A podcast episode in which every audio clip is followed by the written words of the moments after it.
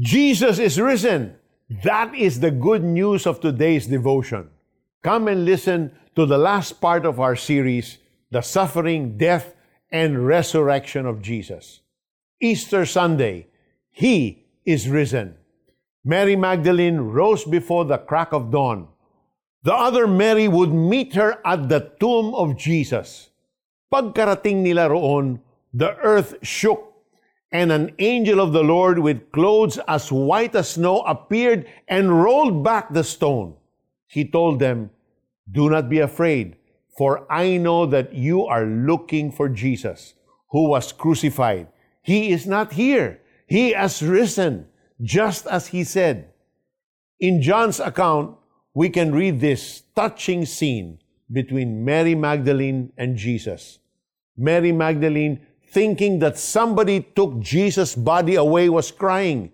When she turned around and saw who she thought was the gardener, she told him, Sir, if you have carried him away, tell me where you have put him, and I will get him. The man said to her, Mary. Her heart skipped a beat. She knows that voice.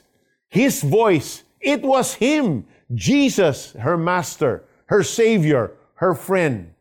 Immediately after his resurrection, Jesus could have chosen to show himself to his enemies to silence them. Pero hindi. He sought out those who desperately needed to know he is alive.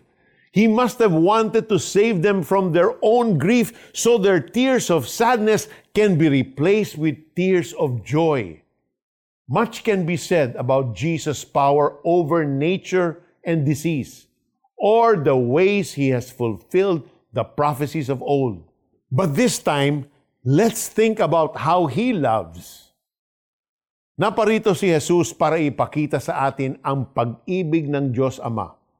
Many claim to be God's, but only one has conquered death.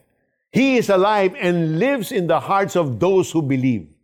There could be no better ending for the story of Jesus' time on earth. The Son of God did not stay dead. Jesus is risen. Let us pray. Dear Jesus, you are a powerful, loving, and personal God. My faith is not in vain because you are alive. In Jesus' name, amen. Now, how do we apply this to our lives? Will you recognize the voice of Jesus when He calls out your name? Ask Him to speak to you today.